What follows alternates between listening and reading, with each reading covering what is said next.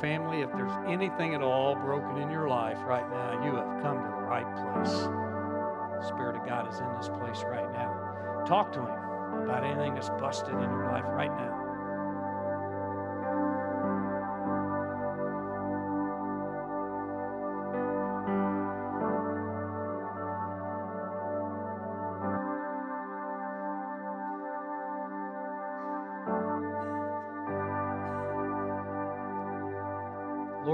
So many levels of desperate in our lives we just thank you that you know them all and you're concerned with every one of them. Whether it's abandonment or just a minor issue, you're there. We praise you for that and glorify you because of that. I'm asking now, beginning with the one who speaks, that you'll remind us of that. You're with us constantly as we come broken to be healed from Jesus Christ, in whose name we pray.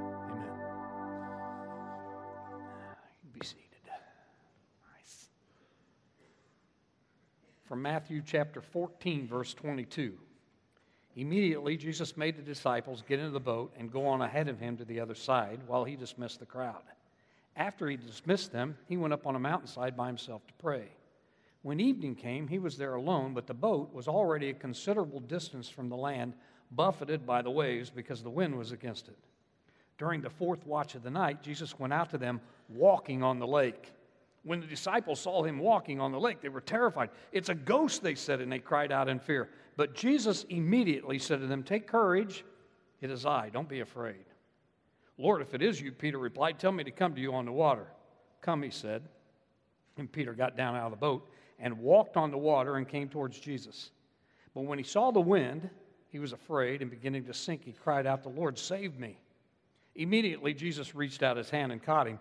You have little faith, he said, Why do you doubt? And when they had climbed into the boat, the wind died down. And then those who were in the boat worshiped him, saying, Truly, you are the Son of God. Isn't that a neat text? I love that scripture. In fact, that's one of my favorite scriptures. I bet it's some of you all's favorite scripture. It's also my bet that you're expecting me now to talk to you about walking on the water, right? Because when we read this text, we want to talk about walking on the water. It's not a normal activity, and it makes for real good preaching, but not today. Not today. I had somebody asking me last week uh, uh, about what I want to talk to you about this morning, which is keyed in on verse 27 about courage. We need courage these days. We've been talking pretty heavy stuff here the last few weeks. We've been talking about the possibility of Christ coming back any minute, which he still could any minute before I'm done. That would be all right. We've been talking about how things are melting down around us and how there's problems everywhere we look. And I'm just telling you, we need courage these days. If you're going to call yourself a Christian, if you're going to live like a Christian, if you're going to live Christian principles in the society we're living in right now, if you're going to put up with the persecution that's involved with that, if you're going to try to live your life under the instrument panel of the Word of God, you're going to need courage and lots of it. A couple years ago, I read a book by Mark Atteberry called Free Refill. I highly recommend this book. And in this book, he was talking about some of the goofy things that Christians do these days. I also really loved what he did with the text, but he was talking about one website he saw where this guy said, claimed that Jesus is, his presence is everywhere you look. And all you had to do was click here on the website to see what he means. And so you click on the website, and up pops this ink blot that's got a face on it, dark face, supposedly supposed to be Jesus. Looks more like Charles Manson. I've seen it before. And the idea is you look at it, and then you look at the light, and then you close your eyes, and you supposedly see the face of Jesus. Y'all seen that before? And then he tells a story about this woman who was frying an egg one Easter Sunday morning. She was going through some trials, like some of us are and she's frying her egg, and there in one side of her egg was a perfect, flawless picture of Jesus in her egg. And she decided Jesus must be trying to tell her something. I mean, after all, his face is right there in the skillet.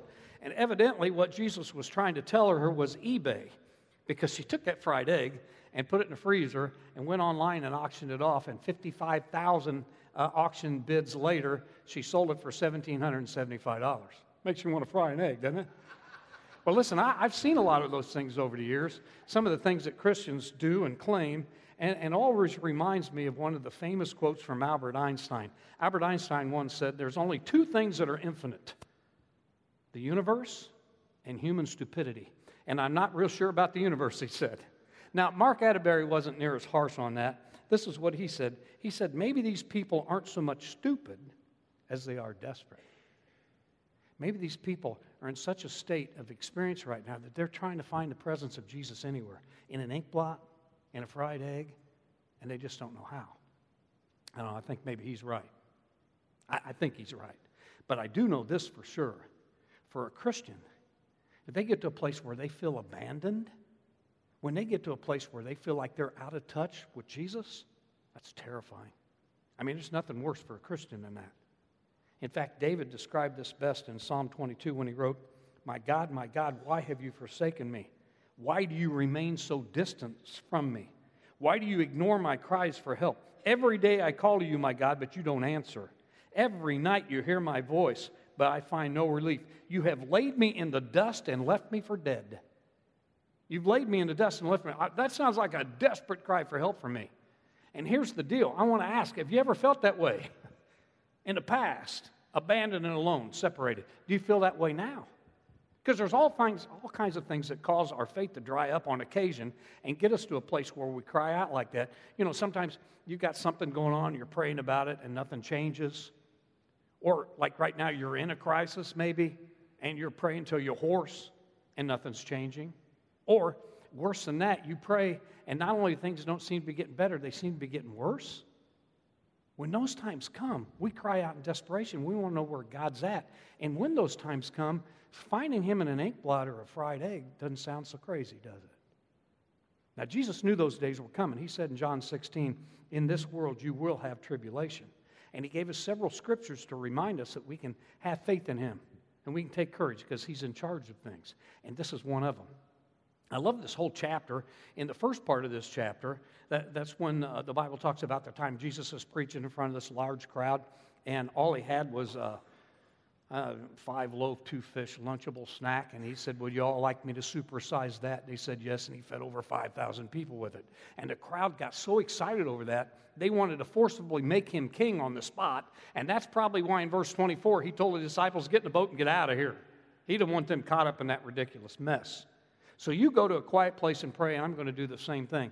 And then, of course, they got in the boat, and the weather started getting rough. The tiny ship was tossed. If not for the courage of the fearless crew, the minnow. I just want to make sure you're awake. okay, you're awake. now, we talked about this before. Uh, the Lake Galilee, the Sea of Galilee, also sometimes called Lake Gennesaret, is seven miles wide, which is pretty wide, and 15 miles long. But what makes it so treacherous is it's down in the valley, the mountains on either side of it. And storms can come up just like that. I mean, violent storms, 10 foot waves out of nowhere. And for even experienced fishermen like this, it can be a, a, a big deal. And the Bible says the disciples started this trip at nightfall, and they're still fighting it at the fourth watch of the night. That's 3 o'clock in the morning. These guys are wore out, man. And just about the time they are physically, emotionally, and mentally drained, Jesus comes walking out on the water to them. Now, you got to remember back in Jesus' day, it was pretty well known that evil spirits lived on the lake. And so they look up and here he's coming. This has got to be per- uh, terrifying. You know, there's nothing more terrifying, I think, than to see an image and a glimpse of lightning. You've seen enough horror movies and enough suspense movies. The lightning lights up and you see the person over there and it goes dark. And then it lights up again and he's over here and it goes dark and then he lights up here, he's a little closer. This has got to be a Twilight Zone slash Alfred Hitchcock moment for these guys, and they're terrified. And again, my question is to you all you, you ever get here? Maybe not in a boat seeing figures, but I mean, have you ever got to a place where you are just emotionally, spiritually, mentally wore out and you're ready to throw in the towel? Me too. Me too, and that's why these words are so powerful from Jesus. Take courage, don't be afraid. I'm here. In other words, I'm still here and I still got this. You don't have anything to worry about, he says. Now, I love preaching sermons about Peter walking on the water. I love talking about Peter walking on water. But I'm just reminding you if you're here this morning and you're in a place where you feel abandoned and terrified and you don't know where to go and do next, or you know somebody who's like that, then you talk about Peter walking on water some other time and you key in on verse 27 because these are the most powerful, important words of today. I'm still here. I still got this. Take courage, don't be afraid. Now, there's some comforting words and there's some challenging words. Number one, we're going to start with the comforting words. Ken Mitchell and I, my brother in law, him and I were one time years ago, we were fishing out on Yellowwood State Forest. If you guys fish that lake, okay, so we're at the north end and we were jitterbugging. For you older people, we weren't dancing. Jitterbugging's a, it's a, it's a, a topwater lure you throw at night, all night. It goes across the top of the water and a bass just exploded. It's so much fun. Well, the north end of the lake at Yellowwoods, I don't know, about five acres, and it averages between 10 and four feet deep, but it's full of weed beds. And we had pulled into a weed bed about the size of the stage. And I mean, so much weeds all the way to the surface that the boat was sitting on them. You know what I'm talking about? And we were throwing those jitterbugs out in the open water about 2 in the morning, not much light. And we were in a 10 foot John boat.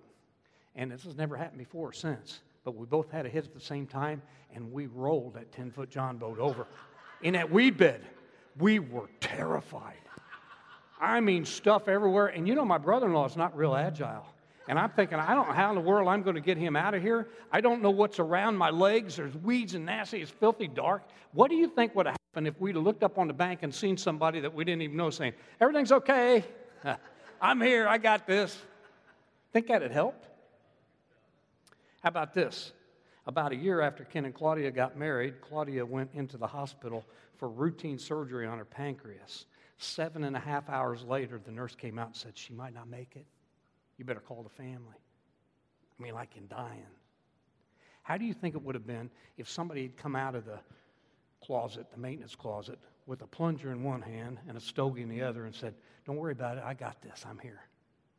You're probably thinking, well, it depends on the kind of stogie. So, no, I mean, you know what I'm talking about. I, what I'm saying is whether or not those words have any comfort in them depends on what the mouth they're coming out of. If somebody tells you everything's okay, you don't have anything to worry about, but they don't have any power to change things around you, those are that's a joke. But if somebody can change things, I want to tell you Jesus Christ has proven himself well qualified to speak those words to us. Because he has power over the two things that cause us the most misery the elements and the enemy. He can fully control the elements, Jesus is. We came, I came home one time, this hadn't been too long ago, and Angie was flipping through the channels. Angie doesn't watch TV. So when I come in, she's got something on. I'll say, Are you watching this? Nah, I just got on for noise. Well, she had the Twister on. Remember that show, The Twister? And I, I sat and finished it because I love that show. And if you haven't seen it, it's a good movie. It's about storm chasers. They're chasing tornadoes. And I got to thinking about that this week. That's about all we can do with storms these days is chase them around. We sure can't change them. You know, we, it seems to me like we can't even predict them these days. And I'm just telling you, it's good for us Christians to remember this in good times and in bad, especially bad, that no matter what the storm is big storm, little storm it's child's play for Jesus. A storm is child's play. For, listen, Jesus can start a storm anytime he wants to, Jonah chapter 1. He can turn a storm on a dime, Job 37.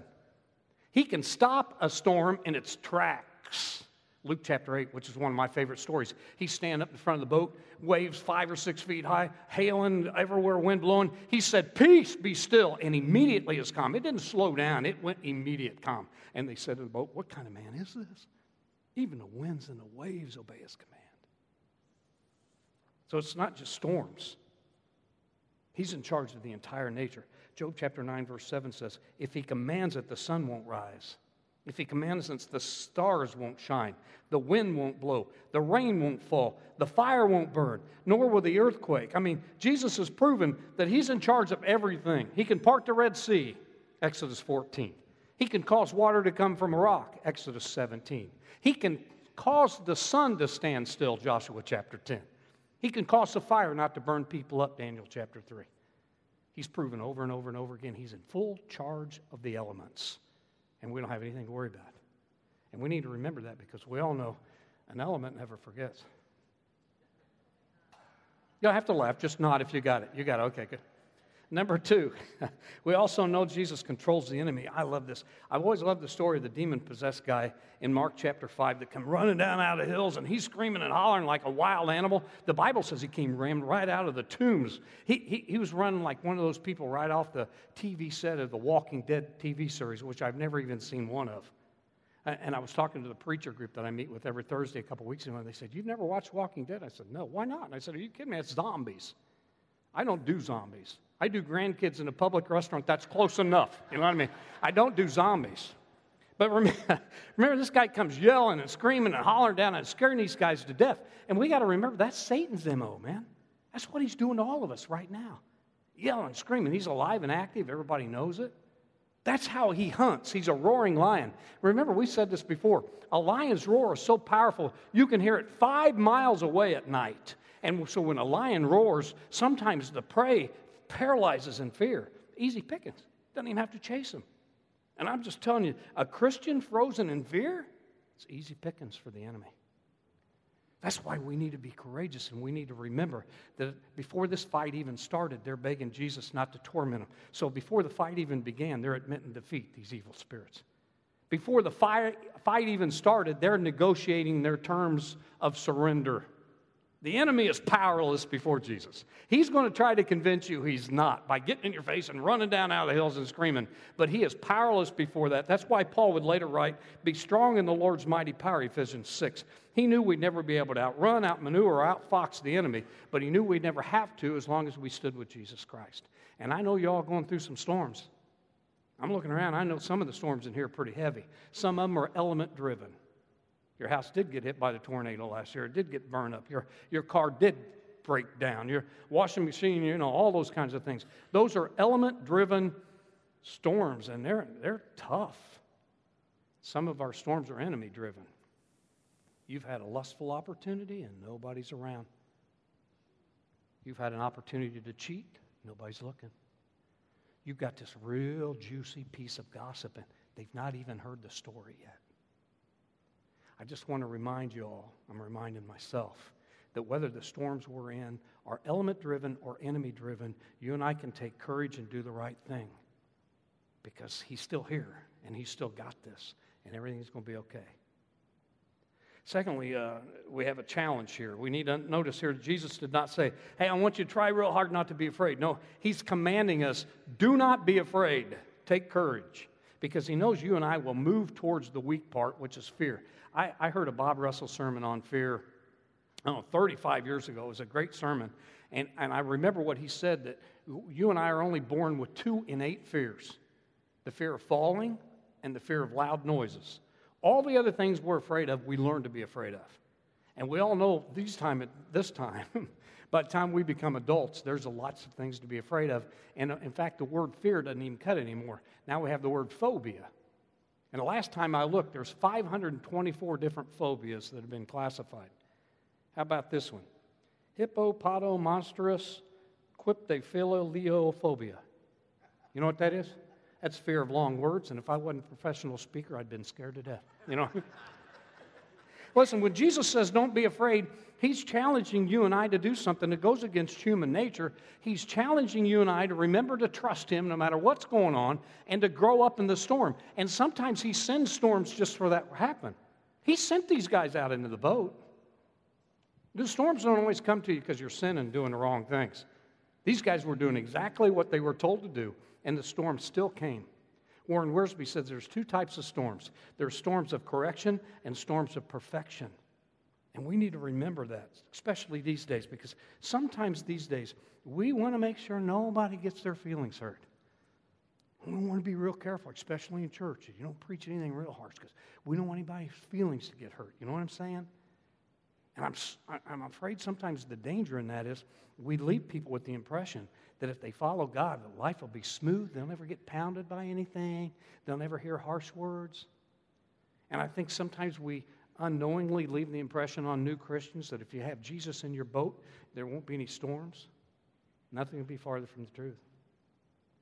Matthew 5:45, he causes the sun to rise on the evil and the good. He sends rain on the righteous and the unrighteous. Remember that story Jesus finishes up the Sermon on the Mount uh, about uh, two people that were building. One was wise and built on a good foundation, and the other one was a fool and built on the sand. And the storm came and hit them both. It hit them both. The difference was the foundation. One got swept away. And we need to remember to stay on the solid foundation because if things continue to get goofier and goofier and stranger and stranger and uglier and uglier, and I think they are, and if the persecution of Christianity continues to ramp up, even in this country, and I think it will, you and I will do well to remember that being a good Christian is not going to exempt us from accidents, malignancies, tornadoes, divorce, bankruptcy, plagues, termites, the flu. But what it will do is give us the foundation to stand through the storm. These are veteran fishermen. They, they knew about the unpredictability of this Lake Gennesareth, but this storm still was so violent and so sudden, it shocked them. And that's the way life is, isn't it? That's how storms come. I had a real good friend of mine several years ago. He was preaching in a pretty good sized church, and he was, I mean, he was at the pinnacle. He was, he said it's the best weekend in his ministry. And he came home that Sunday night on cloud nine, walked in the house, and his wife said to him, I'm sorry I found somebody else and left the next morning. Devastated. That's how storms hit, man. We're walking along, everything's normal. We wake up one morning, and get a phone call from one of our kids. Devastating. And maybe it's something they did, maybe it's something somebody did to them. Doesn't make any difference. Devastating. You call the doctor, it's tumor. It's a cancer. Mom calls in the middle of the night, it's dad. She's crying, he's gone. You kidding me? These are nightmare things. And Jesus is saying, You take courage in these storms. I got it. I'm still here. And I think we also need to remember that we can't get overprotective. Sometimes you get through a storm like that, and, and we come to the other side, and we're not going to do that anymore. I'm never going to get on a plane again. That one went down last week. Not going to catch me putting my kid in a nursery. Somebody put their kid in a nursery in Avon last year. He had flu and died. I'm not going to snow ski. My brother in law went snow skiing and broke his leg. And you never catch me on the lake at Gennesareth. Storm might come up. Listen to this. If you want to greatly increase your chance for a long life, you'd be interested in the following. Number one, don't ever ride in an automobile or get in one. 20% of all fatal accidents happen in a car. Number two, don't stay at home. 17% of all accidents happen in a home. Number three, don't walk around on the streets. 14% of all accidents happen to pedestrians. Number four, don't travel by air, rail, or water. 6% of all accidents are a result of this type of travel. Only one in 10,000 to 1% of all deaths occur at church. And that's normally by somebody already had a heart attack or something. So obviously, the safest place in all the world to be is at worship. Be on the safe side. Come to all church services. It might save your life and definitely your soul. okay, listen, I, I'm going to get us down here to pray, but before I do, a couple things I want to I want to say. First of all, I want to tell you that I compromise, I give up. I give up. I've pounded you all for a year. Make sure you're at church every week. Shouldn't be anything keeping you from church. No volleyball, no camping, all that stuff. Listen, it ain't going to work. Things have changed. Our society has changed. Some of you come every week. I appreciate it. I really do. Some of you just can't. You got volleyball, you got baseball, you got swim meets, you got all those things. So I'm going to compromise with you. I'm not going to pound that anymore. I understand things have changed. What I am going to ask is when you can, make sure you come back here. Because this thing about the coals, the hot coals, it's the truth. When you're in this church, man, it's hot. The Holy Spirit's here. We're loving on each other, singing these praise songs. We're, we're heated up. But you, you get away from this. I don't care what your intentions are. I, I don't care if you're watching this morning on the Facebook thing. I gave into that too. I don't care if you're having church in a hotel room because you've got uh, a basketball tournament. All that's good. I'm just saying, when you're out by yourself, you're still going to cool off, no matter what the reason is. So, as often as you can, come back in here and get heated up.